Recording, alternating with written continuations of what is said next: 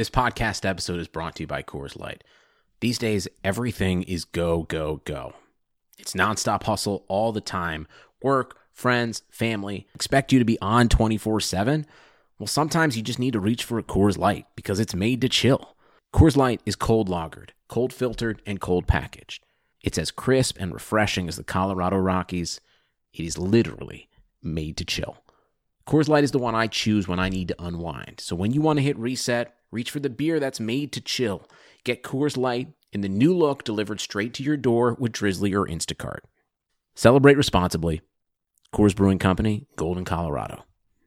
Coming up on today's future award winning Moranalytics podcast, very first episode of 2020. I'll be joined by recurring guest Bruce Nolan from The Nick and Nolan Show. And I mean, look, no big surprise here, folks. We're going to talk Buffalo Bills. Heartbreaking, gut wrenching, soul crushing, whatever fancy adjective that you want to describe. Tough loss, man. Saturday, overtime at Houston. The Bills were up 16 late in the third. Could not close a deal. Bruce and I are going to deep dive into the game. We're going to give the best non emotional, non knee jerk, objective unbiased reaction is humanly possible. And that's not easy, of course.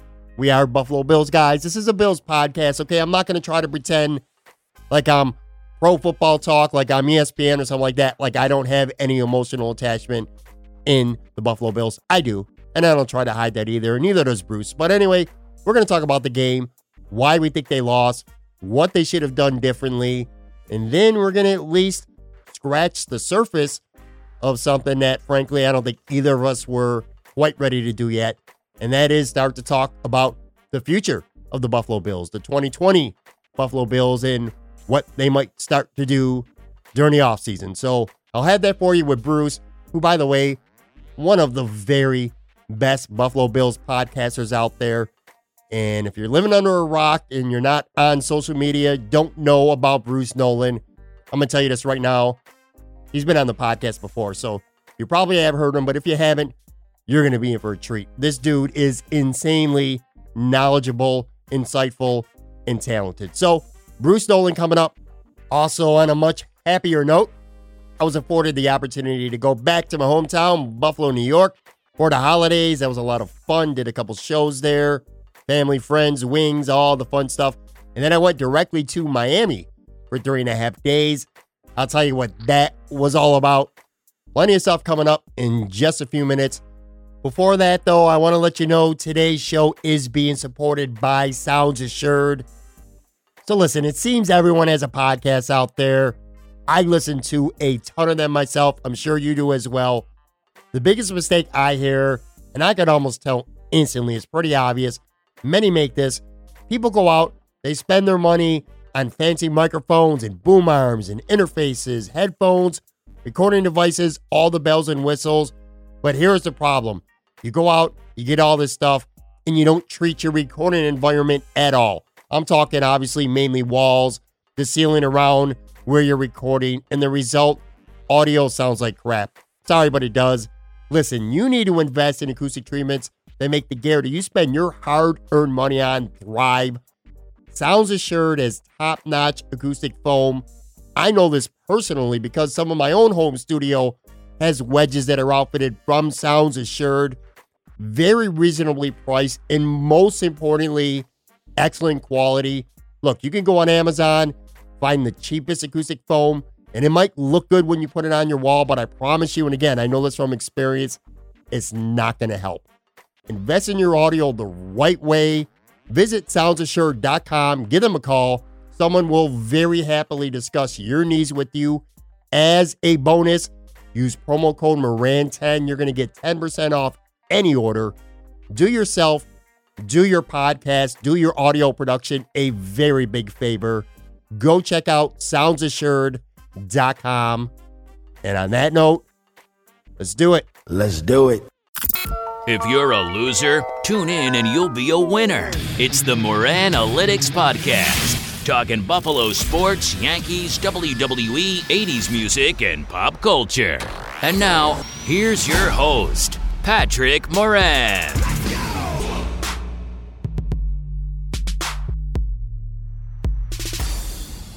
All right, podcast fans, what's going on? How you doing? What's up? Episode 184, Moran Analytics Podcast. Very first episode of 2020. Thank you, as always, for continuing to listen and to download the show. Like I said at the top, Bruce Nolan from the Nick and Nolan Show. is going to be my guest. I'll have him on in just a minute. Back here now in Florida in my home studio. Just back from a trip to both Buffalo and then Miami Lots of fun. Of course, it's always fun to get back to my hometown, Buffalo, New York. Got up there for the holidays. Actually, I was up there for like 11 days, and man, it, it, it's it's great. I love Buffalo. It's always going to be my home. Someday, it literally will be my home again. I'm very much looking forward to that day. But for now, I just get back up and visit whenever I can. Family, friends, lots of fun, man. Great chicken wings, of course. I went to seven new spots and now I'm up to 67. I'm not going to talk about those places on today's show. Maybe I'll do that on Fridays. Also, the weather, by the way, man, you know, it's no secret. I'm soft. I don't like to be cold. As much as I love Buffalo, as much as I miss Buffalo, I don't miss the winter and I don't miss being cold. That wasn't an issue with all this trip. It was unseasonably warm, above average temperatures almost every day. I think maybe the very last day I was up there it started to get cold, but all in all, the weather was really good.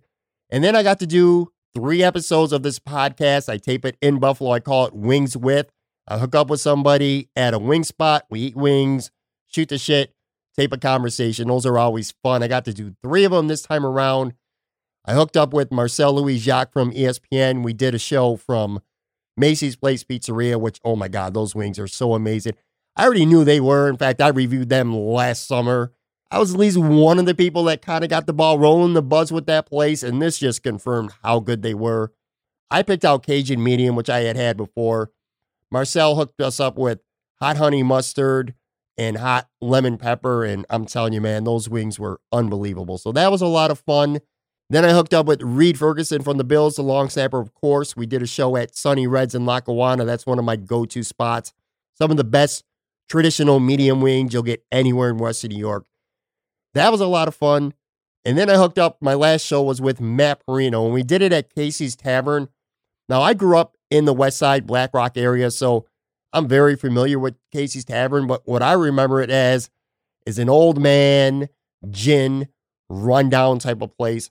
Certainly not the case anymore. A guy bought the bar about a year and a half ago, and it was actually closed. And I didn't know this. It was closed for like a year and a half for renovations. And I mean, God, it, it's a total literally, it's a total different place now. The result, it's a sports bar. It looks fantastic. There's an arcade in the back. Anyway, really good wings. Me and Matt Parrino hooked up there, did a show. A lot of fun. So thank you for Matt, Reid, Marcel, and of course, Macy's Place Pizzeria, Sunny Reds, and Casey's Tavern. All great spots. So I was in Buffalo to New Year's Day, and then I actually flew to Miami. And the reason why I was in Miami is because my son, who's high school football player here down in Florida. In fact, that's pretty much at this point the lone reason why we're not back up in Buffalo yet. But anyway, my kid, high school football junior, got him ready to play in a showcase game in Miami. In fact, not only did he get to play uh, in Miami, but we played, the game was at the Hard Rock Stadium, which was an unbelievable experience. He got to play with and against some of the better high school juniors around the country. And man, it was just a, an experience I'll never forget seeing your son on the field, an NFL field, not just any NFL field either. I mean, literally, the Super Bowl is going to be there in, I think, less than four weeks now. So, what a great thrill. The Titantron was going, the stadium announcer, hearing his name, watching him make a couple plays. They won 36 to 6. He had a good game. I'm not going to go through his stats. I'm not going to be that guy, but I'm he played well. I'm just going to leave it at that. Great experience there.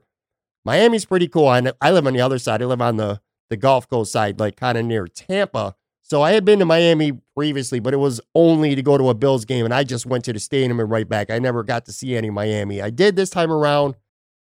It's a cool city, man. I, don't know if it's for me. Like, I don't think I could actually live there, but there are a lot of cool sites. Of course, South Beach. We we spent an afternoon there. That was really that was something else. That's a trendy place. And then Saturday night we went to the Hard Rock Cafe Casino, and that's like a spectacle. I mean, God.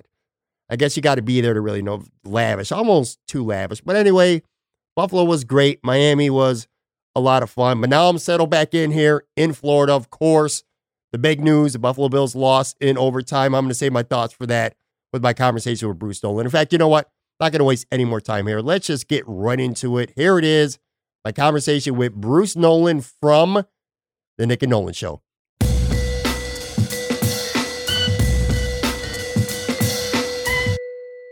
All right, I'm joined by recurring guest now, Bruce Nolan, co-host of the Nick and Nolan Show. My man, a sad day, sad week, whatever you want to call it, for you, for Bills Mafia, for me, for everybody. How you doing? How you doing emotionally, and how you doing physically? I know you're kind of powering through right now. You're definitely under the weather. We talked a little bit before we started taping this. What's up, buddy? How you doing? I'm doing much better emotionally now than I am physically. I during the game I allow myself to just kind of let the emotions sort of flow out of me. And then about five to 10 minutes after the game is over, I'm pretty much back to zero. So I'm I'm okay emotionally speaking. I allow myself to experience the adrenal dump that comes along with watching a professional sports game that you have a rooting interest in and that you are emotionally invested in. Yeah. But after that goes over, the rest of my life just kind of takes over perspective. And the fact that it's just a game with people wearing uniforms and carrying a ball starts to kind of seep in a little bit on me. It kind of seeps back into perspective. And then I'm back to okay. Physically, not quite as great, but I'll power through because, you know, I mean, it's, it's Pat Moran. I mean, it's a future award winning podcast. I got to be make sure I'm ready. All right. Well, you're not just powering through for me, man. You're powering through, period, this week because on Tuesday morning. Hopefully, people are hearing this Tuesday morning. You're doing this show with me. On Wednesday, of course, you got the Nick and Nolan show, which you do on every Wednesday. However, this week, you're actually going solo. Nick can't do the show this week, so you're by yourself. And then on Thursday, you're going to be on Locked On Bills with our buddy Joe Marino. So a pretty busy uh, week for Bruce Nolan there on the podcasting airwaves. This is not a good week for you if you're a podcast fan, a member of Bills Mafia, and don't like Bruce Nolan. This is just a bad week for you in general. Might just want to sit this one out because I'm going to be hard to get away from this week. And I, I'm kind of insufferable as it is, but now I have to be insufferable and omniscient. And so that's going to be an issue. I got to make sure I know everything so I'm not, you know, I'm not saying the same thing on all three podcasts, but also I'm omnipresent. I'm right there. So much like Bruce Almighty said, I am God it's very similar to the scenario. I got I'm kind of I'm everywhere right now. It's it's uh it's hard to get away from me right now. All right, so we're obviously we're going to dip right into some uh, Buffalo Bills talk here. Let me ask you this before we actually talk about the game. What was your mood leading up to the game? Like let's say starting from 48 hours or so before the game because for me it was very different than normal. I've been really busy traveling. I was in Buffalo for the holidays and then I went to Miami. In fact, I was in Miami when the Bills were playing on Saturday. My son was playing high school football. I had a showcase game. So I had a lot of stuff to really distract me. So I didn't really spend a lot of time thinking and dwelling and stressing over the game like I'm sure I normally would have on a normal week, especially a playoff week. What was this like? What was this week like for you leading up to the game? How what kind of uh, zone were you in? What kind of mood were you in? I would define myself as two things in the lead up to the game. The first was calm. And I was calm because I projected the Bills to go eight and eight this year and miss the playoffs. Yeah. As far as I'm concerned, we were playing with house money. This was year two of a rebuild. I didn't think we were quite there yet. We went six and ten last year. I think we would go eight and eight. I was absolutely committed to the over six and a half Vegas wins that the line of that what they were putting out there. But I was very calm because as far as I was concerned, they had already exceeded expectations. The second thing was I was confident. I didn't think the Houston Texans were an unbeatable team. I picked the Bills to win that game. I still think the Bills are a better team than the Houston Texans, who happened to lose that particular game. I think we're better coached. I think we're better in a lot of areas. Our defense is better. I think we had some things that happened, and there's so many of them we're probably going to get into. But I was calm and I was confident. That's how I felt. Okay, that makes sense. Now, I'll tell you for me, now that's you before the game. What was your emotions and your feeling like immediately after the game? Because for me, and you kind of hit on this a little bit, in August, had you told me that the Bills would make the playoffs and lose in overtime in the wild card round, I would have jumped for joy at that point. I would have been thrilled to have that ride for this season, and I gladly would have taken it. Even last, or say last Friday, just 24 hours or so before the game, tough overtime loss in Houston. I would have been okay with it. I wouldn't have been happy, but I would have been all right with it. But today, as we're taping this, and we're taping this late Monday night for a Tuesday morning release, what is it, 48 hours, a little more than 48 hours now, I'm still really bothered because you said it. I think the Buffalo Bills are the better team too. And I just, I can't get over the fact. And yes, you said they would be eight and eight. I can't remember what I said, to be honest with you, but I know that I didn't pick them to, to make the playoffs. I know that for sure. So again, that's my expectations at that time, but I'm still bothered right now because I also feel like Buffalo was a better team. And I feel like there's no way they should have lost that game. They should be playing this week and I'm trying to get over. In fact, you know what? On Twitter, I intentionally, for 24 hours, dude, I didn't tweet anything about the game because I didn't want to have any knee jerk, overly emotional reaction. You know, like I tend to do. I'm a knee jerk reactor. I didn't want to have that. But now it's been, again, 48 hours, 52 hours, whatever it's been. I'm still very much bothered by this game. What about you? I think for the five to 10 minutes immediately post game where I allow myself to feel human emotions, I think that frustrated was probably the right word. Frustrated was the right word because it's it's a frustrating game to talk about. And because it's a frustrating game to talk about, it's a frustrating game to think about. Sure. Because it's not one thing.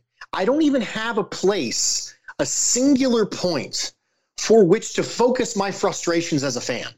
There are so many things that have to go wrong for you to lose a 16 point lead there's right. so many things that have to happen, and all of them happened. So if you want to be mad about Josh Allen's performance, you can do that. If you want to be mad about Sean McDermott's head coaching performance, you can do that. If you want to be mad at Brian Daboll, you can do that. If you want to be mad about tackling, you can do that. If you want to be mad about defensive scheming, you can do that. If you want to be mad about Devin Singletary usage, you can do that. There's too many things to be angry about that for those brief moments before I come back and center myself a little bit, I felt frustrated because I don't even know how to be angry. I'm frustrated that I can't be even angry the way I want to be because there's too many places to go and your brain is bouncing back and forth and you're dealing with the Bills Mafia burning Twitter down and people losing their marbles and you're thinking to myself, I don't even know where to start with this right now. Where do I even start? And if you start at a different narrative, then perhaps the listener or the reader or the Twitterer really wanted you to start at, then not only do you have to defend that that flagpole that you just planted, right? You also have to defend it against people who thought you should have planted a different flag. So you say, oh, man, you know, I really didn't like the way that the defense defended that third and 18. And because there's so many things, you could get six other people in your mentions going, yeah, but what about Daboll? Yeah, but what about Josh Allen? Yeah, but what about not using Devin Singletary enough? What about Sean McDermott not playing aggressively? You know, so because there's so many things, I think the overwhelming feeling is frustration. That's fair. What singular play, because you just ran down a lot of things that had to go wrong, which of course, and did go wrong for the Bills to lose. And there's many plays, but is there one singular play that you just, you can't get it out of your head? It just seems to frustrate you more than any other one. I got one, but first I want to hear if you have one singular player, if it's just a combination of a few things that really kind of get under your skin the most. I think they all get under my skin equally. But if I had to pick one play that I would have chosen to go differently, Duke Williams catches that touchdown pass from Josh Allen. That I feel is different because I feel like it changes the dynamics of the game for Houston. One of the things that allowed Houston to kind of get back in the game is they caught the Bills in a really bad defensive front from a, a run defense standpoint, mm-hmm. and they ran it down their throats to get this first score of the game. If the Bills score a touchdown there instead of a field goal, that changes the dynamics of the game. Maybe Houston comes out a little pass happy and they don't ever unlock that opportunity to run the game. The Bills continue to get sacks and negative plays on Deshaun Watson, and maybe the Texans never really get rolling at that point. In addition, the point spread by itself is enough that we would have won the game because they wouldn't have had the opportunity to get enough possessions to score. But there's so many different plays. But if I could pick one to go another direction, it would be that one. Yeah, that makes it 17 nothing instead of 13 nothing at the half. I'll tell you, for me, and again, there's a lot of obvious candidates the third and 18 play, the sack that didn't happen. The one thing I can't get out of my mind is that overtime design run by Josh Allen. It just, it's mm. eating away at me. Not a box score thing. In fact, I put this on Facebook something about, you know, box score scouts. You look at stats, and that's how you determine if guys played well. That bothers me so much. That play, for all the talk about Brian Daboll, and I'm sure you probably have a mixed bag on how you feel about the job that he did on Saturday, but that was a well designed play. Okay. Dawson Knox has Cunningham in front of him. If he picks up that block, or if Mitch Morse gets a piece of him, that right sideline was there. It was first and 10 from the Houston 41. It's overtime, by the way, mind you, okay? Worst case, and I mean worst case scenario, if Cunningham gets blocked by Dawson Knox, if he does his job on that play, uh, Josh Allen's down at maybe the 25 yard line. They're already in relatively easy field goal range, and then they have a first down. Who knows? Maybe they pick up another first down and it's a chip shot at that point. I just, I can't get over that because all the slamming about Brian Daboll, and I'm not the biggest fan of his all the time, but you know, I, I have a big problem, and maybe we'll talk about this in a few minutes with Devin Singletary. I feel like he should have gotten the ball more than he did. But at the end of the day, he called, it was a good play call, man. It was there. If Dawson Knox picks up that block, that's a first down. They're deep in the Houston territory. They're in field goal range. Who knows, man? Maybe he even scores a touchdown on the play and the game could have been over. Know, there's a lot of green on that right sideline. And just, God, you just, you got to make that block, man. And it's kind of the epitome of a guy like Dawson Knox. I like him. So I'm not sitting here. This isn't anti Dawson Knox talk. He's made some great plays this season, but he just shows he's just like, you know, a lot of people think Josh Allen's still raw. So's Dawson Knox. And it just really sucks that he couldn't make that block or that Morse couldn't get a piece of him because literally Cunningham hit him for a one yard gain and that was it. If they block that guy, he's in field goal range. The the uh the third and 18 or I'm sorry, the sack. That doesn't happen because Houston doesn't see the ball. The game's over. That so that really is the probably the one play more than any other that I just I can't get past it even days later. I agree with you. And I don't, I didn't remember people complaining about the quarterback power run when Josh Allen broke it for 40 plus yards in the first quarter. Right. I don't yeah. remember, I don't remember a lot of whining about how that was gone, done at that point. And if, if Dawson Knox makes that block, then that means we have two game changing plays on a quarterback power run to the right. And I just, it's one of those things where people still have to execute. And one of the hallmarks of how well a play was called is was the right play there to be made by the right person at the right time. And in this case, Josh Allen had the ball in his dominant hand going down the right sideline, which we've established Josh Allen is infinitely better running to his right than running to his left because he doesn't have a tendency to shift the ball. I actually made a note that he actually shifted the ball from his right hand to his left hand one time earlier in the game. And I thought the crowd was going to go crazy. I was like, oh my gosh, he did the thing where he changed the ball. Like every, you know, runner learns in seventh grade how to carry a football. But he was running to the right with blockers out in space needing the appropriate amount of yardage to get into field goal range. He was close to the sideline to be able to mitigate any potential damage. Everything was lined up perfectly, but somebody didn't execute. And that's what happens. And there's so many, not just coaching, but execution problems in this game that you can point to and go, man, if that goes the other way, this doesn't happen. But that's what I opened with. What I opened with was a lot of things have to go wrong for you to blow 16 points in the playoffs to Houston at halftime. Unfortunately, a lot of things did.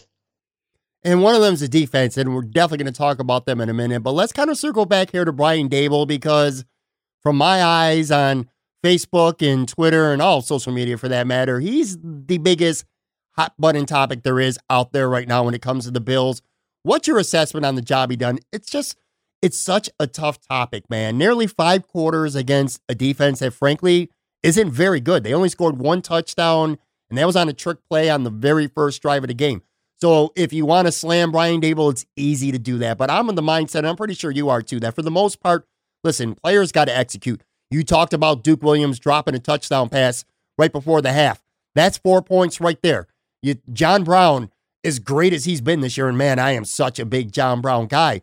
But on that one drive, he didn't drag his toes. That was a perfect pass from Josh Allen. He drags his toes. It's first and goal right there. Maybe they score a touchdown. That could be eight points right there. We just talked about Dawson Knox missing a block. That was more points. That's on the players as far as I'm concerned. I mean, even the other side of the ball, too. Is it Leslie Frazier or Sean McDermott's fault that Siran Neal and Matt Milano couldn't bring down Deshaun Watson? Or that they didn't tackle on a third and 18, you know, or that Siran Neal dropped an interception?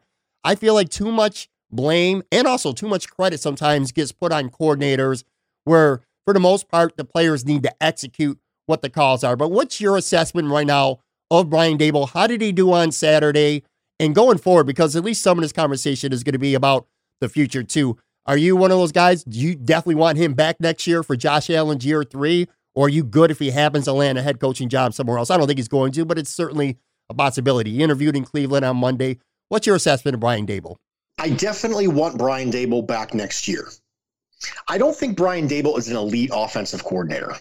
That's, I think, under no pretenses should I, that be assumed. However, Brian Daboll has taken basically none of the credit for Josh Allen's development, but yet gets all of the blame for anything that goes wrong, which I think is very interesting. Right. In addition, I think that people forget what the offensive talent was like on this team last year. And during the 2018 Buffalo Bills season, there was a, a brief moment before Josh Allen came back from injury and decided to go YOLO Josh on us and just throw the ball down the field to Robert Foster and run for 100 yards a game, there was a time when the Bills were on track to be the worst offensive unit in the history of football. That was a legitimate chance. And when you look at the, the names that were on that depth chart in 2018, it's pretty clear to see why. Those receivers aren't on a roster anymore in the NFL. Jeremy Kerley is not employed. Kelvin Benjamin is not employed. Andre Holmes is not employed. Yeah. Our starting three receivers, absent Zay Jones, who is not is still employed by the Raiders, but really not that much employed. So aside from those things, and Zay Jones, no one else is even on a roster.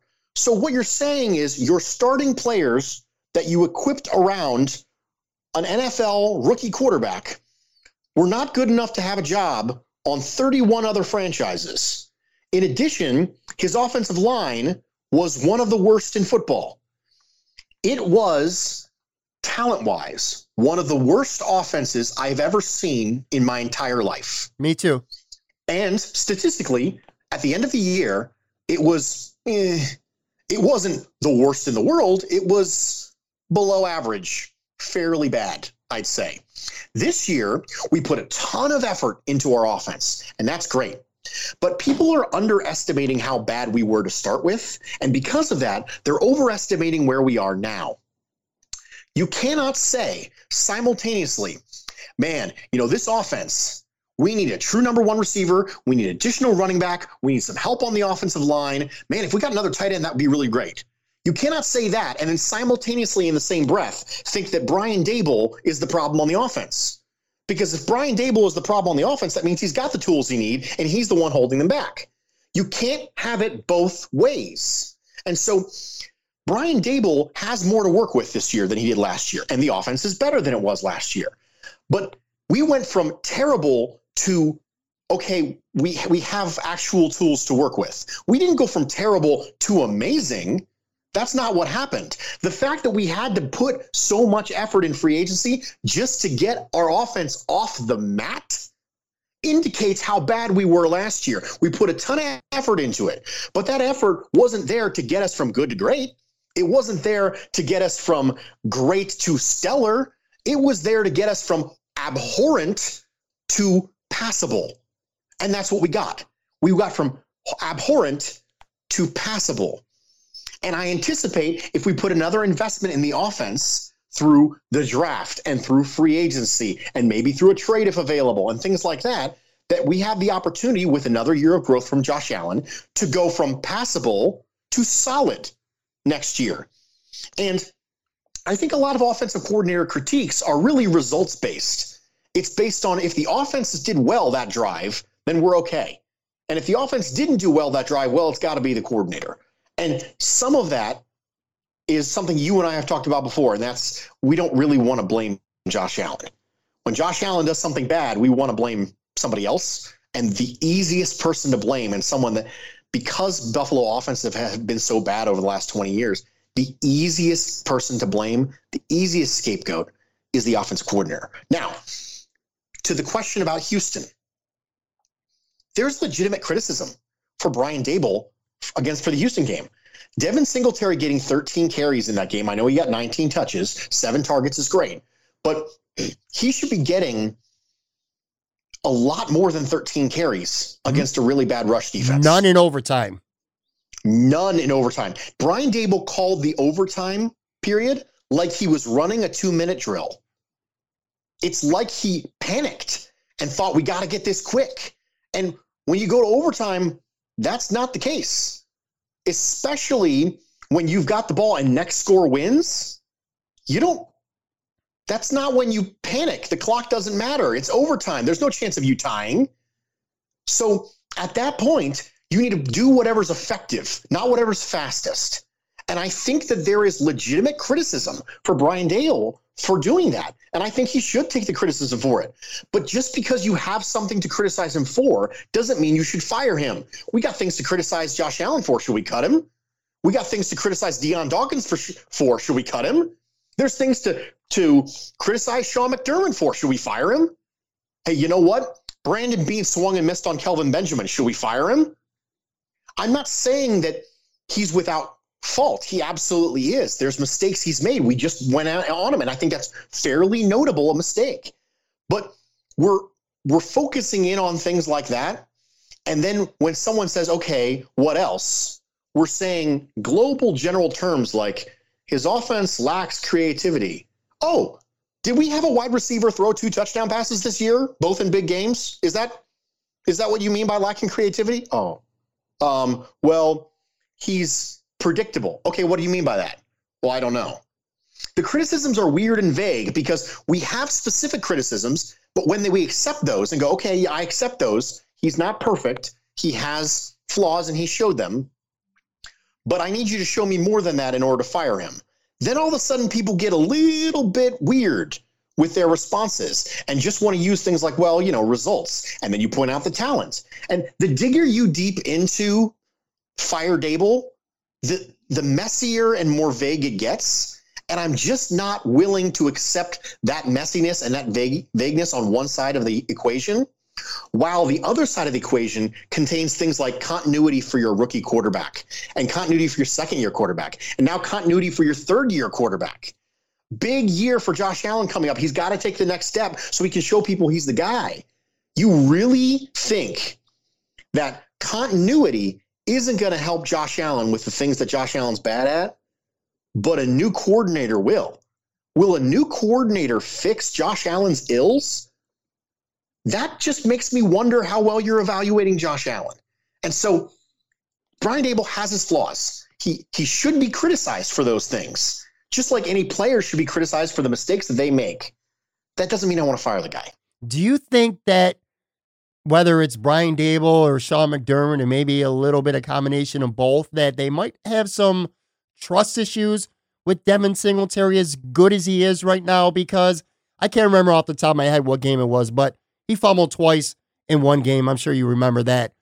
And uh, maybe that's in the back of their mind in key spots because I can't for the life of me. Again, I'm not trying to. I'm, listen, Brian Daboll is a smart football guy. He's a hell of a lot smarter than you and I when it comes to football for sure. But I can't for the life of me understand how Frank Gore's out there in critical points of the game getting carries and Devin Singletary's not. Singletary, like I said, he didn't even get one carry in that overtime drive.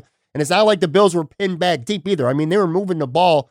I just don't understand because it's not like Devin Singletary is this home run hitter, an all or nothing type of guy where if he doesn't have a big play, he's losing seven, eight yards. I mean, he's very underrated in between the tackles, making guys miss running through tackles I just, I the only thing I can possibly think of, again, with these five wide receiver sets in overtime, not even the threat of running Devin Singletary, I just don't understand why, unless there's might have been at this point because he was a rookie and he, again he fumbled twice in that one game. It's the only thing I can think of. Do you think there might have been some kind of trust issues?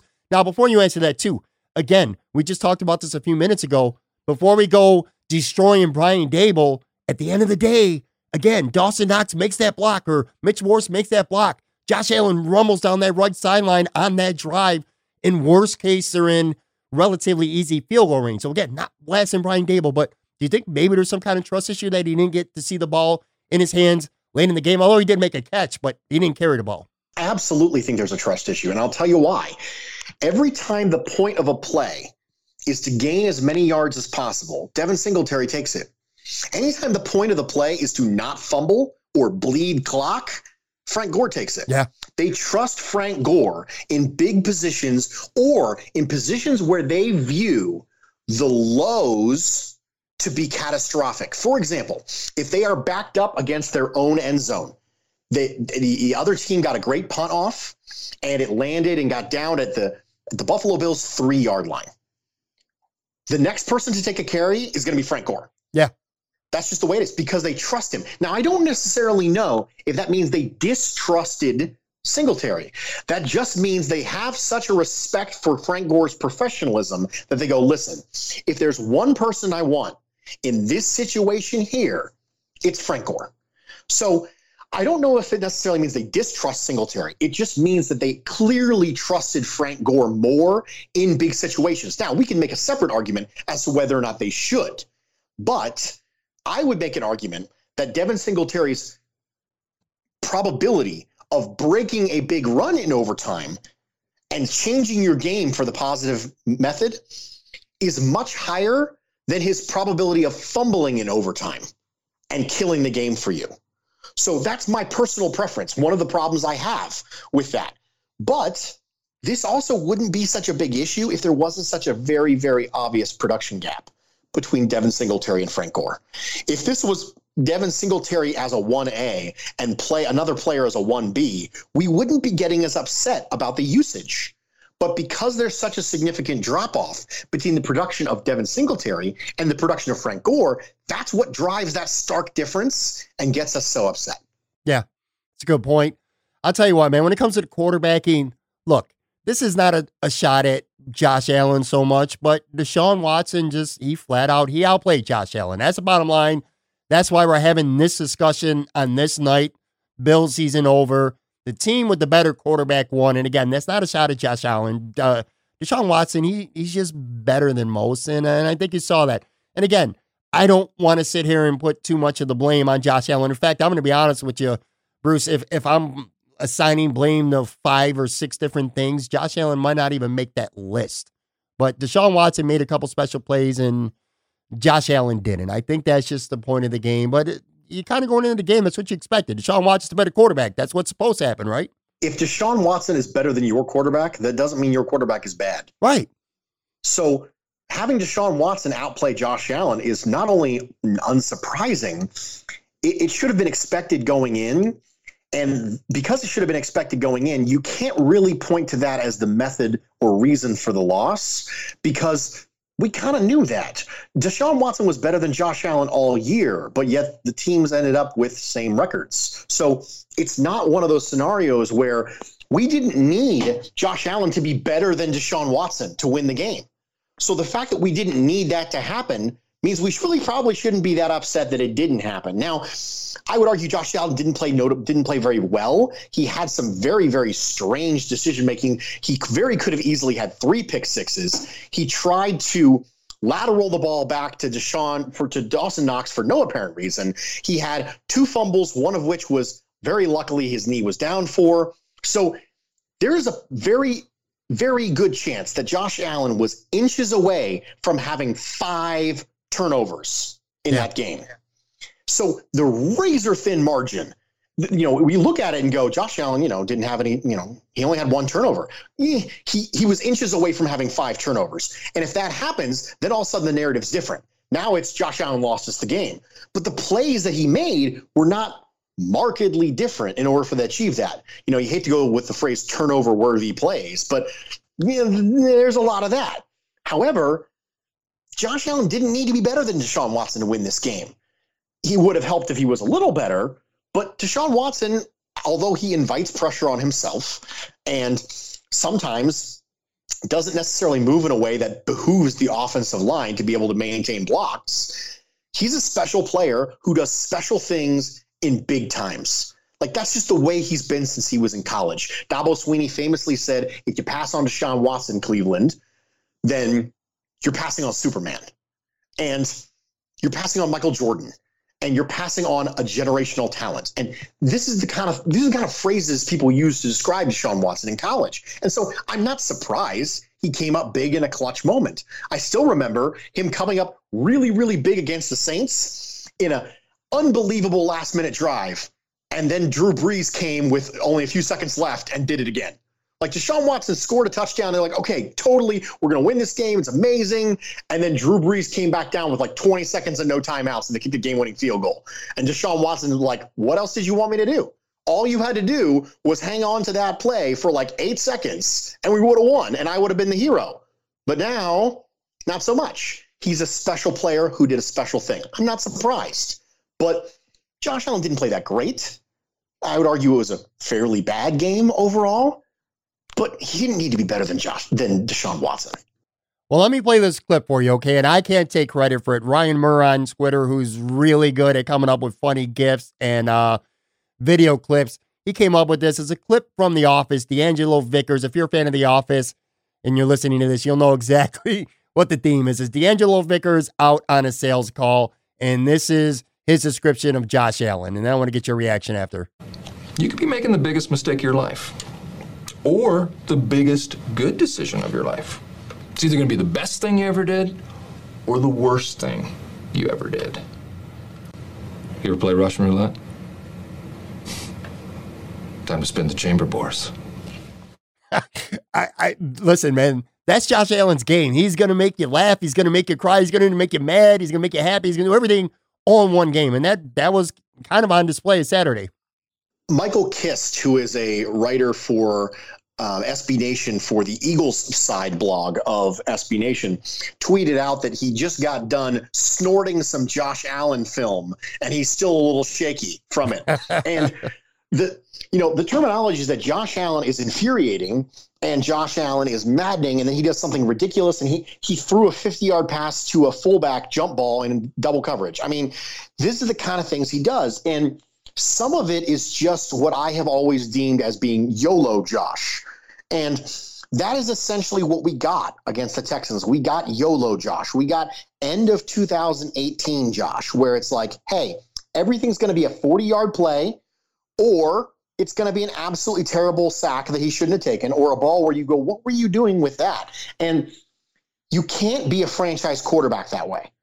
That's not going to be a franchise. He will not be a franchise quarterback exactly as he is. We need to find a way to curb the negativity while still leaving the opportunity for big splash special plays. But I think that the D'Angelo Vickers line is extremely apt for that particular version of Josh Allen. The end of 2018, what we got in the Texans game, the YOLO Josh the well, you know what? Um, I'm not going to see tomorrow, so let's just chuck this up to Pat DiMarco and let's just see how this goes. I got a great idea. I'm going to try and pivot out of this sack with Whitney Mercilus and run against the grain and then throw the ball back, and that'll be great. Hey, wait, I got this great idea. I see this tight end coming on my right, and I'm getting tackled. I'll bet you if I pitch it to him, this is going to be on Sports Center, and I'm going to have people comparing me to Randy Moss. Like, I think maybe this might happen. Those are the moments where you say, okay, yeah, we got YOLO Josh today. and D'Angelo Vickers said it best. Yeah. I'll tell you, I think fans, um, media, podcasters like you and I, I think we all tend to maybe nitpick about some things a little bit too much that maybe it's not quite a big of a deal as we make it out to be. But I, I got to say this that and I'm using air quotes here, that other wide receiver, I think that's been a big problem all year. They were too dependent at the wide receiver position on Cole Beasley and John Brown. No matter how you look at it, I, I, I think that position really reared its ugly head a few times and never more so than in Houston. So Duke Williams gets the call based largely in part because he had a very impressive, meaningless regular season finale. Look, the guy's talented. We've seen glimpses of it a lot, but we also have seen reasons why he's been inactive for the better part of the last two months. He had, I think he had four catches, but he dropped that again. You you talked about it at the beginning of the podcast here. He dropped a touchdown that would have put them up 17 nothing at the half. That might have been the nail in Houston right there before they even go into the locker room. They didn't draft DK Metcalf or Terry McLaurin. They took Cody Ford. I'm not going to be that guy who second guess stuff like that because that's so easy. That's, you know, that's the easy way out to do. They didn't make an in season trade. That might bother me a little bit more because there was a point in the season where they realized, all right, we need another receiver. We're going to be a good team. We could be a contender this year. We might want to go out and get another wide receiver. They didn't do that.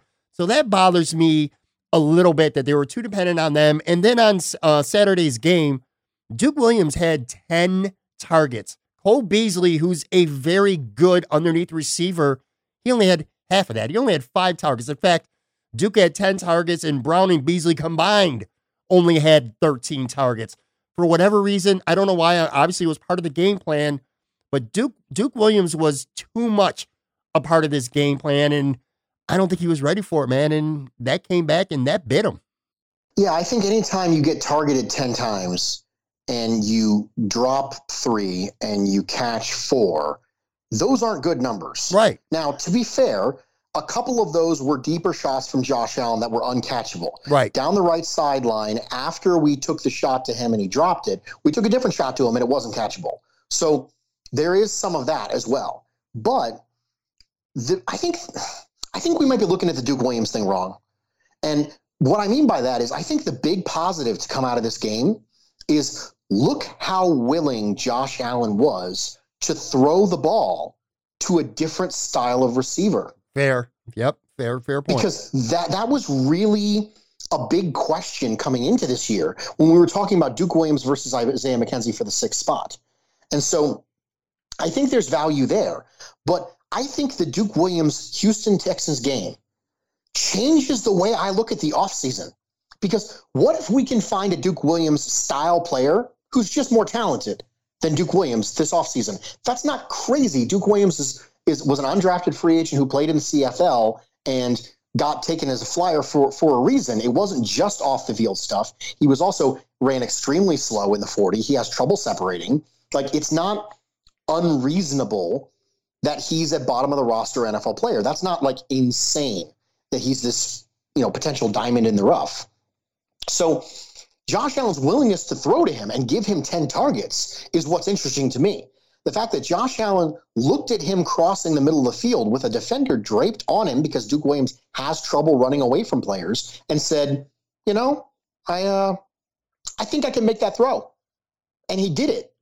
And some of them were good and some of them were not good, but his willingness, I think, is really important. And Duke Williams has a valuable role to play in this game because he exposed the willingness of Josh Allen to be able to make that throw. Now, do I think Cole Beasley should have been more involved in the game plan? Absolutely, I should have. He should have. There's there's no way that a player who's active for the first time in a meaningful game for a long time gets the most targets on your team but it's just kind of the way the game fell. I don't think that was part of Daboll's plan going in. I think that there was two factors with that. The first one is we ended up rushing a couple times. And when you rush a couple times on offense, you know, you're at the end of the half and you're trying to rush, and you're at the end of a game and you're trying to rush, and Brian Daboll apparently thought you had to rush in overtime. When you have those things happen, you have a tendency to throw more contested balls because the downside of it, of the making those throws, is minimized by the clock. So if you think, okay, well, I'm driving down here and I'm throwing the ball deep down the right sideline and there's nine seconds to go, or whatever the number is, right? The, the downside of me getting it picked is not as significant because they're not going to have time to do anything with it. So I'm much more willing to make that throw. And now, because of the game situation, I'm more willing to make the throw. And who do you make those throws to? you make them to Duke Williams. So it's just kind of the way organically it went. I don't think it was the intent coming in that we're going to target Duke more. In addition, I think when Josh got a little panicked, he looked to see where Duke Williams was. And that goes back to my willingness thing. The fact that Josh Allen appeared to be using Duke Williams as a security blanket speaks to the fact that we could go out and get him that type of receiver. And that is the way that Josh would necessarily interpret it. This opens the door a lot more for a guy like Tee Higgins in the draft because you go, okay, if you get someone who's a similar type of receiver, but can separate a little better, a little better route runner, maybe not quite the run blocker, but has better hands, Josh Allen will use him. And that was a question. So I think Duke Williams did us a service in this game, even though he didn't necessarily play out of his mind. Let's take a quick break. Want to let you know today's show is supported by Pulse Cellular. Today's lifestyle demands the best in wireless. And with Pulse Cellular, you have the best options available. Switch to Pulse Cellular for unlimited talk, text, and high speed data, coast to coast with no contracts, no credit checks, and no overage fees. One line for $65 or four lines for just $45 each. That includes hotspot Wi Fi calling, and up to 50 gigs per line. And for all you travelers out there, Pulse has you covered in Canada and Mexico, plus text and data in over 210 countries worldwide, all with the best phones, or you can bring your own. That's pretty awesome. Get the best user experience on mobile at pulsecellular.com. All right, Bruce. So we've spent a lot of time here talking about the offense. But honestly, these are conversations that if we were doing this on a weekly basis, we'd be kind of regurgitating a lot of this offensive stuff throughout the year because this has been our offense, for better for worse. This has been the Bills' offense. The defense, that's what stuns me the most. And I feel like this is the biggest reason why, more than anything else, that we're having this conversation right now. Because here's the bottom line. Yeah, sure, they left points on the board. Duke Williams left four points on the board for sure. John Brown might have left four points on the board. They blew some opportunities to really put this game away. But even having said that, okay, you have a 16 0 lead deep into the third quarter. An elite defense is supposed to shut the door. This defense should have shut the door. They didn't. Terrible tackling. I mean, really bad tackling. The third and eight conversion, the failed sack by Matt Milano and Siran Neal, um, dropped interception opportunities won by Siran Neal. So there's lots of blame to spread around. And we've talked about a lot of it. Some Josh Allen, some Brian Daboll, some uh, Dawson Knox not making a block, things like that. But no matter what, for me, it starts here because this is the strength of our team. And we gave the strength of our team a 16 point lead. I don't care that they had seven sacks, they needed eight, maybe more. You know what I mean? This is supposed to be an elite defense. And my expectation was if we get a 16 nothing lead late in the third quarter on the road, that's a wrap. But obviously, that didn't happen. This defense let us down. I agree that the defense is not without blame here. Now, I will say the Texans got 22 points in five quarters. That is not an unreasonable total. Now, the method by which they acquired them is frustrating because they had zero at halftime. And that's absolutely true. But if you take a step back and look at the totality of the game, scoring 22 points in five quarters, your offense should be able to outscore that. Right. But it's it's the obvious execution moments that pivoted the game that frustrate you on defense. It's allowing a team to get third and 18, not because of an amazing play, but because he checked it down to a running back and your people were too far back to be able to close in time. There was no ridiculous offensive play that converted third and 18. Deshaun Watson didn't put the team on his back to get third and 18. He did put his team on his back to be able to spin out of that sack and find Taiwan Jones, ironically enough, yeah. who made the backbreaking play. But there was no heroic play on the Texans' part. It was a defensive failure from multiple players. And that right there is the type of thing where it's so obvious, it's so blatant that it hurts even more. There was, there was a moment during the Texans' second half where we had Jordan Phillips and Corey Liuget in there at defensive tackle. That's not good, Bob. Like that that's not great. We don't want that because neither one of them are particularly stout defending the run. And so what did the Texans do? They smashed it down our throats and scored a touchdown, got back on the horse. That's how that works. So there are some problems there. Now, do I think overall the defense holds the plurality of the blame for the loss? Absolutely not. But to say they don't hold any of it, I think would be ignoring some fairly glaring moments of ineptitude that allowed what we saw from the Texans.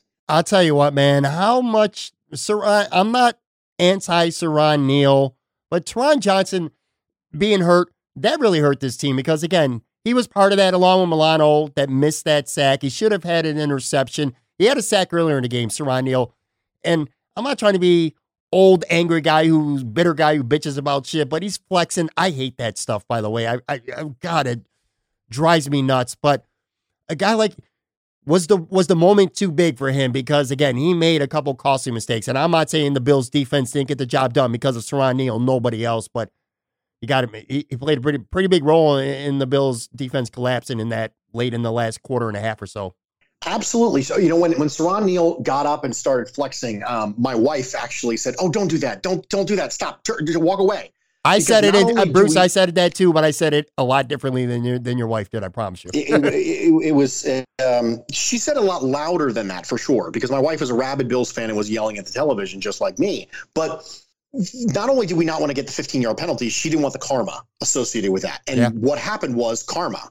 That's what happened. Is that Siran Neal missed the tackle that Deshaun Watson spun out of and made the made the great play. Siran Neal is a good player. He's a he you know the fact of the matter is he's a he's a good special teams gunner. The fact that he can fill in in multiple different places on the defense, he can play at slot corner. He's played outside corner. I know in a pinch he could fill in at strong safety. There's value to that, and we knew he was going to provide that value when he came out of Jacksonville State. That was one of his calling cards. Was he was a Swiss Army knife on defense? Yeah, and that's great.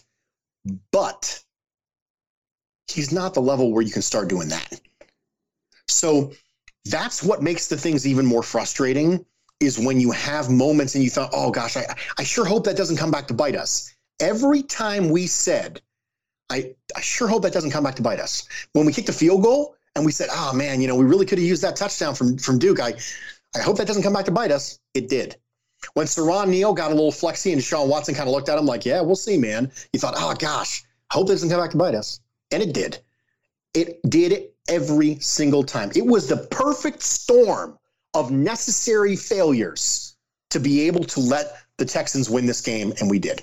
And I'll tell you what, man, I'm not an excuse maker. And if you want to add to that perfect storm, officiating was a factor. I mean, that that's just not deniable. Okay. That delay a game penalty, no call delay a game that benefited Houston. I believe that was on the third and 18 play. It was clearly a delay a game. I mean, it wasn't even close. It was a full second Houston got away with that. And then, of course, the big thing, the biggest, we haven't even talked about this. Maybe one of the biggest plays of the game was that horrific personal foul blindside hit penalty. And I'm using air quotes when I say penalty on Cody Ford on that Bills overtime drive because I'll tell you what, had that not happened, Buffalo would have had a fourth and five. They would have been faced fourth down, five yards to go from the Houston 38, which would have made for a very interesting decision. I'm going to ask you that, by the way. So if it's fourth and five from the Houston 38 in overtime, do you think there's three choices, obviously? Do you think they go for it? Do you think they try? It would have been a 55 or 56 yard field goal, depending on if they spot it seven or eight yards back. Or do you think they try to punt and pin him? I put this on Twitter, by the way, on Monday, and about 65% of fans said that they would have went for it. 25% or so said field goal attempt and 10% punt. So I guess it's a two part question for you. Number one, how big of a, a, role did officiating play? And again, I know you're like me, you don't like to use referees as an excuse for a loss, but you can't say that it, it didn't contribute to it. And number two, had that call on Ford not been made, or if Houston would have declined it for some reason and it was fourth and five from the from the Texans 38, what do you think Sean would have done and what would you have done? I do think officiating played a role. I, you know, typically in games it's bad, but it washes out. Right. And that's one of the reasons that I don't like to make excuses for it because, as a general rule, it has a tendency to wash out. But in the playoffs, there's no there's no future opportunity for it to come back around to benefit you because if it if it messes up the game, you're gone. Yeah. And so that's one of the things that makes officiating in the playoffs so much harder and worse when it's bad than officiating during the regular season. Because if you officiate, you you you get a blown call and it causes you to lose a game in team in in, in week two, for example there's probably going to be a blown call that helps you win a game in week seven. Like it's just the way this works. But there is no next week in the playoffs. You screw it up, somebody goes home. And absolutely, it had an effect on the game. I do think that if it was fourth and five in the scenario, that they would have gone for it because for some reason this year, Sean McDermott has become more adverse to long field goals. He has kicked less. I remember when Hauschka first got here, I would turn to my wife every time he would bomb a 50 plus yarder and go, All we ask Stephen Hauschka to do is bomb ridiculous 50 yard field goals and save our butts. Like, that's all we do in this offense. And very, very low key. I don't feel like anyone's talking about it. Sean McDermott has kind of eschewed the long field goal this year in favor of going for it. And I'll tell you why. It's because of the influence of analytics. The perception from outside sources is that maybe it might be because Stephen Hauschka has been struggling or because Sean McDermott's an old school coach and, you know, it's just the way it is. But Sean McDermott has looked at the probability of you converting a fourth and five versus the probability of converting a 59 yard field goal and has gone, yeah, I'll, I'll take the fourth and five. Thank you very much. And the influence of analytics on him makes me think that he would go for it. In addition, I would have gone for it. I know it's a, I know it's temperature controlled, and I know it's an in, you know indoor stadium, but I don't trust Hauschka at long range anymore. He was like one for it was one for five from 50 yards and beyond for the season, and this would have been a 55 or 56 yarder. Hmm. I don't trust him at long range anymore. Now, especially not the way I did prior to the Henry Anderson injury. I don't trust him at long range. And I do trust Brian Daboll to scheme up a pick play or something that is specifically designed to get you the appropriate yardage a high percentage of the time. So I would have gone for it, and I think McDermott would have gone for it. I agree too, and I 100% would have went for it as well. One of the last few things I want to hit on here. Okay, so if we're being factually, it's true here. The Bills are a young team and they're growing. But I'm going to be honest with you, Bruce. I don't like that moniker. It, it bothers me. There's a lot of Bills fans that look, if you want to have a positive, optimistic outlook about the team, that's awesome. You should. They're good and they should be better. I get that. But to not be bothered at all and just say, all right, well, they're a young team and they're growing, that's not necessarily the case, okay? Because it goes both ways. There's some teams that looked really good with good young players and then they regress and they go backwards. And conversely, look at San Francisco. I mean, what was it? Last April, they're picking second in the draft. They were a tire fire last year. Now they're the top seed in the NFC and they're favored to go to the Super Bowl, be playing in Miami in a handful of weeks at Hard Rock Stadium. You know, so I don't want to buy this uh their young team and growing moniker because I feel like this year, right now, this was a very good opportunity that flat out. I mean, let's there's no getting around it. The Bills blew it Saturday, okay? But they should have won the game. So they blew an opportunity. And outside of Baltimore, the AFC to me is majorly flawed. I mean, who's to say that they don't go into Kansas City next week and beat them? They don't have a good defense. So I, I get it. You know, young team Monica, if you want to have that optimism to carry you over, but it's also okay to be really bothered by the fact that they blew an opportunity. And that's not even to say that they could have went further because they could have next week would have been a winnable game as well. I agree that's frustrating. It should be frustrating because we should have won that game against Houston Texans. I picked us to win the game. I thought we were the better team. I think we should have won the game, and we had so many things that went wrong that indicated that we wouldn't have an opportunity to do that. However, if you look at some of the teams that have accommodated this ridiculous turnaround, they have usually done it with a massive influx of star power. You mentioned the San Francisco 49ers. The San Francisco 49ers drafted Nick Bosa. Yeah. They traded for Dee Ford. And all of a sudden, a defense that was the worst defense in the history of football in forcing turnovers got an influx of two star pass rushers and their quarterback back from injury.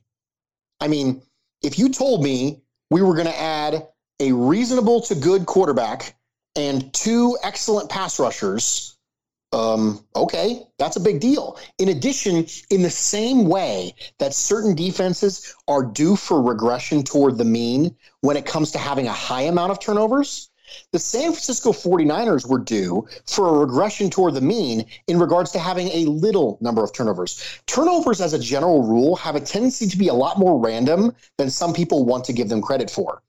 Your ability to acquire turnovers over the course of an entire year is a little bit more random than you'd like. And what I mean by that is they were due for some. And so when you have a defense that's that bad at getting turnovers, and we all accept that toxic differential has an effect on your ability to win the game. Toxic differential being big plays for and against, and turnovers for and against. We accept that. We know that. We're like, okay, that, you know, that, that correlates with winning. But yet when we see a team like the 2018 Niners, who forced the least amount of turnovers of any defense in the history of football, and then we don't think that there's a chance for them to bounce back and for that to have a huge effect on their win loss record? Absolutely, it does. They got their starting quarterback back. They already had a really good head coach. They got their starting quarterback back. They ejected more talent into their running back room. They drafted a wide receiver. They traded for a wide receiver. They traded for a pass rusher. They drafted a high level pass rusher. They picked up a high level linebacker in free agency. And all of a sudden, they're a really good team. So they injected a lot of talent in there and they were already due for an increase to the mean when it comes to turnovers on defense, which we've established has an effect on win loss ratio. So I think the turnaround should have been a little bit more expected from the 49ers than maybe we're thinking now. So there's a big difference, I think, between the turnaround between the 49ers and what you reasonably could have expected from the Bills. The Bills didn't inject a ton of talent into this team this offseason. We just injected the ability to get us from terrible to passable. We didn't go out and splash with Le'Veon Bell. We went out and got quality. Eh, yeah, okay. Let's go with quantity instead. We need to fill as many holes as possible with reasonably rosterable, potentially startable players. And that's what we did. This year might be to the Bills what last year was to the 49ers. Hey, let's go maybe get a big splash free agent signing. Hey, maybe let's go get a, a trade up in the first round and get a player. Hey, let's get a couple star receivers for Josh Allen. Let's get a pass rusher. Maybe Yetur Gross-Matos is still on the, the board. Let's go get him from Penn State. You know, maybe there's a player in, you know, maybe Laviska Shenault is still on the, the board from Colorado at the end of the first round. I think that you have to do that at the right time. The Jets tried to do that too early. They tried to do it without filling the holes. Yeah. They were like, let, let, let's get let's get splashy, baby. Let's get Le'Veon Bell. Let's get splashy. The Bills said, eh, let's not get splashy. The 49ers got splashy because they knew it was the right time to do it. I don't think last year was the time to get splashy for the Bills. I think the Bills did it right. Let's just get to passable, man. We got holes all over the place. Let's just plug the darn holes, and then we'll worry about everything else. And that's what they did. I think this year for the Bills is much more equitable, equitable to what last year was to the 49ers. All right, it's a good point, and it's going to be an interesting offseason for the Bills. Frankly, I'm just I'm still stinging from this. I'm not quite ready to start getting into free agency and who they might keep and let go and stuff like that. That'll be coming in the future episodes over the next handful of weeks. Let me finish with a couple other questions here. Let's talk about the Patriots for a second, actually. That dynasty may be over. I don't think Tom Brady's retiring. It certainly didn't sound like it from his comments. You personally, let me ask you, man, do you think he goes back to New England? Do you think he ends up with the Chargers, which sounds like the most likely destination if he leaves, or perhaps the Colts or some other team out of left field? Where do you think Tom Brady plays next year? And do you think the Patriots dynasty is over? My initial prediction is that Tom Brady ends up back with the Patriots on a one or two year deal. I really do. I think that as much as Tom Brady and Bill Belichick, there was a report earlier this year that they were not on good terms at this point. Right. I think both of them are at their core pragmatists. The reason why Tom Brady falls down instead of getting hit and throws the ball not only because he knows he's never going to get called for passing uh, for intentional grounding, but because he doesn't want to get hit, is because at his heart, Tom Brady is a pragmatist. Bill Belichick is also a pragmatist. He doesn't get emotionally attached attached himself to players. He gets rid of players when it feels like necessary. I think both of them know that they are each other's best opportunity to get one more. And so I think that even though there might be some emotional stuff there, ultimately pragmatism will likely win for both parties. And so, in my personal opinion, Brady will be back with New England next year. I actually, you now, know, oh, go ahead. I'm sorry. Go, go ahead. ahead. Keep going. No, you keep going. Make your point. You, this, the, the next question was Is the dynasty over? And the answer to that, in my opinion, is yes, the dynasty's over. And it's not over because, you know, uh, Bill Belichick's not a great coach or Tom Brady's not a capable quarterback. It's over because Tom Brady's not what he was. And now we're going to need more. We're going to need a lot more and from from other players. And I don't think the Patriots have drafted particularly well. The Patriots have a couple things that really are, the foundational team is built on. Brady, Dante Scarnecchia, and Bill Belichick. Those are the three pillars of the New England Patriots. And as the offensive line talent starts to degrade, Dante Scarnecchia's ability to prop that up gets lessened. As Tom Brady's skill level starts to decline, all the other things have to pick up the slack. Belichick is still the greatest game planner we've ever seen. He's still one of the greatest defensive minds in the history of football and arguably the best game planner that the sport has ever seen. But that's not good enough anymore. He needed all three things to be at peak efficiency. He needed Brady, he needed Dante Scarnecchia, and he needed ultimately his defensive mind and his ability to game plan. And as the offensive line talent starts to degrade, the Patriots have not historically done overly well with talent acquisition in the draft or free agency. Uh, when they drafted N'Keal Harry last year, I said, I'm not afraid of N'Keal Harry. I thought N'Keal Harry was late stage Dez Bryant. I'm not afraid of N'Keal Harry. The Patriots have not historically done well drafting receivers. And Dante Scarnecchia has basically made any lineman they plugged in there be reasonable. And so I think the dynasty is over. That doesn't mean they're not going to be a great team. They're still going to be a great team as long as it's those three things are there. They're they're competitive. They're they can win any game. But as far as being the dominating, fearsome force, I think it's over. I do too. And I'll tell you, I was having a conversation with a, a football buddy of mine, and this was not long ago. I actually, you know, the the the, the sentiment is Tom Brady's gone, the Patriots are gonna suck. And I, I wasn't buying that because I said to my, my buddy, I said, you know what? You can make an argument that Tom Brady at 42, 43 years old next year, that the Patriots might actually be better off if they went out and say maybe Cam Newton or Jameis Winston, or they I don't know, they swung a trade for somebody that I can't think of off the top of my head. They might actually be better without Tom Brady than they are with him. But I'll tell you what, I watched that Miami game and, of course, the playoff game against Tennessee. And you're right, man. I looked around. They're missing a lot. They're just not that talented.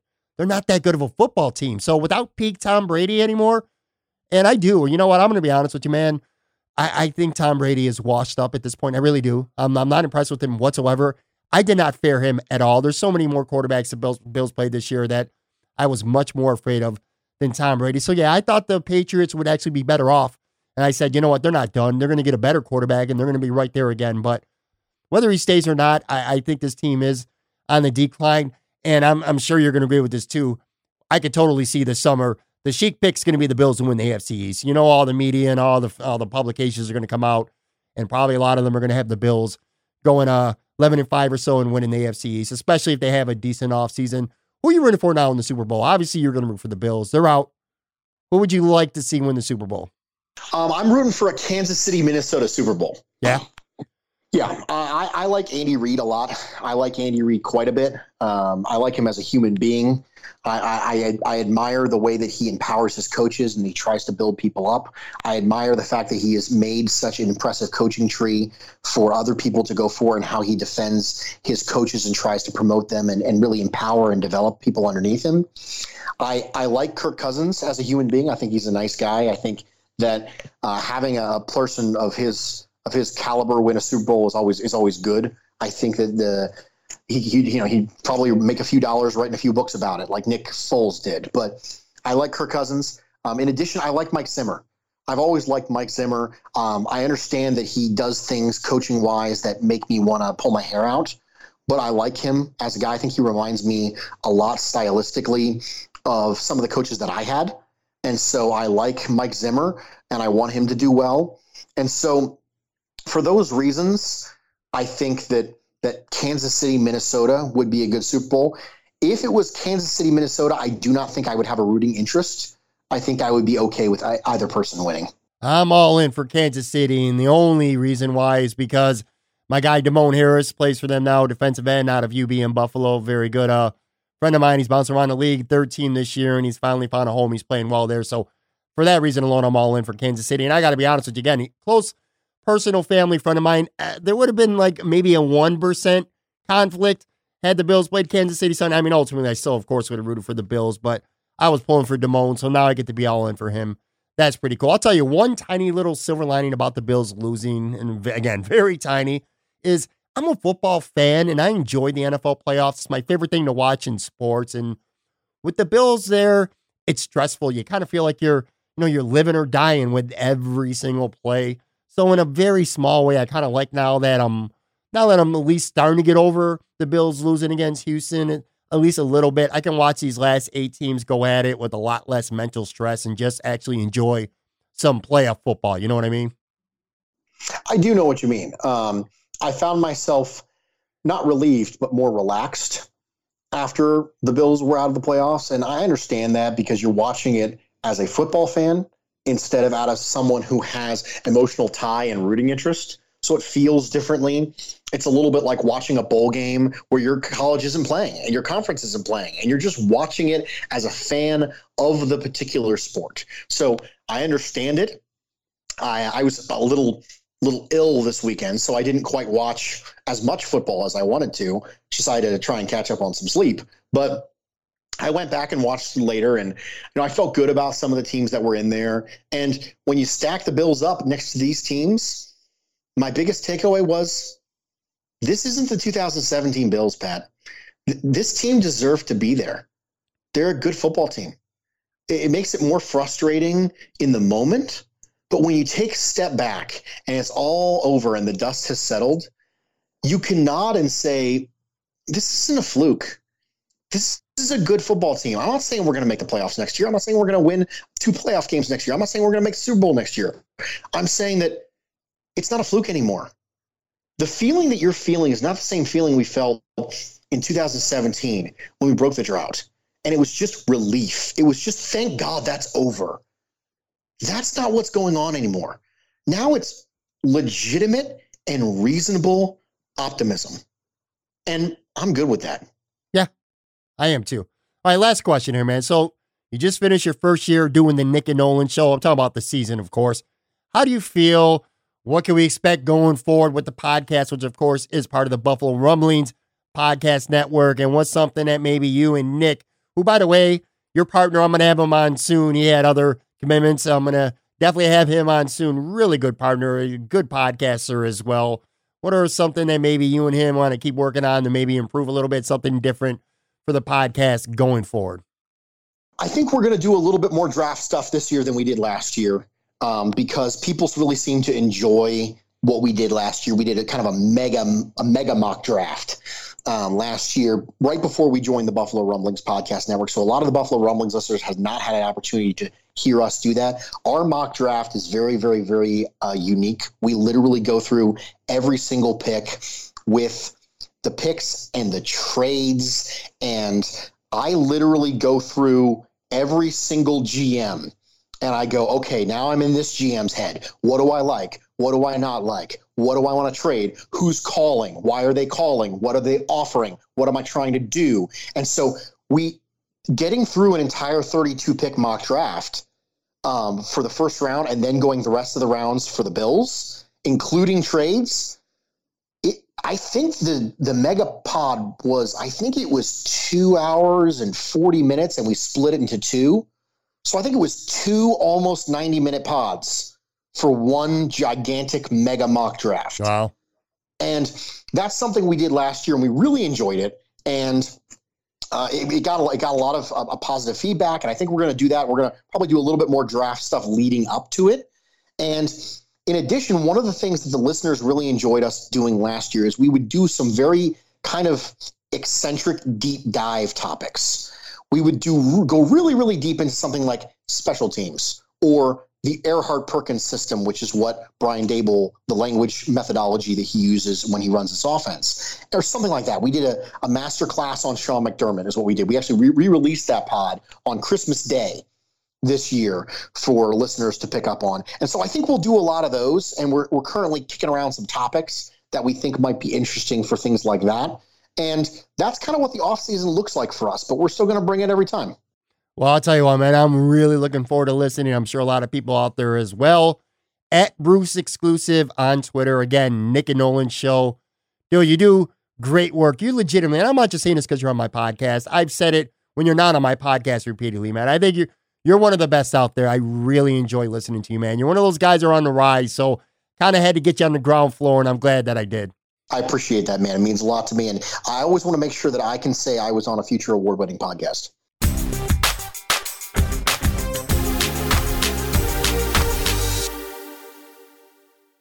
All right, boys and girls, that is going to do it for another episode. First one of 2020 now in the books. Very big thank you again, Bruce Nolan from the Nick and Nolan Show, part of the Buffalo Rumblings Network.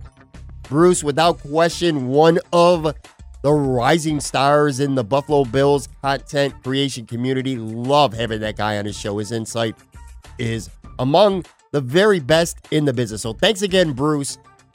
Guys, listen, if you have not yet subscribed to this podcast, come on, man. Do it. Subscribe, rate and review, all that fun stuff. It really, really helps me continue to grow this show. You can catch us Apple, Google Play, iHeartRadio, Stitcher, Spotify, pretty much anywhere future award winning podcasts are found. Got new shows every Tuesday and every Friday. And when you subscribe, you'll get them first. Also, go hit up the Moranalytics Podcast YouTube channel. I got podcast highlight clips from current and past shows there. Plenty of brand new original audio content coming soon. Not gonna lie, I have not had a chance really to do much with that, but that's gonna change very soon. So go check that out again. Moranalytics Podcast on YouTube. Of course, last but not least, don't forget to follow me on Twitter at Pat Moran Tweets. Constantly tweeting out podcast updates, upcoming guests, polls, prize pack giveaways, thoughts, arguing with fans, all kinds of fun stuff there at Pat Moran Tweets. Again, thank you so much for listening. I say it all the time, and I say it because I really mean it. I truly appreciate each and every single one of you that take any time from your day to give this podcast a listen. I know there's a million pods out there, so if you're listening to this one, I'm very, very grateful, very thankful, very humble, very appreciative for each and every single one of you. Have a very good week, and I'll be back with a new show on Friday. I'll catch you on the flippity flip. Bye.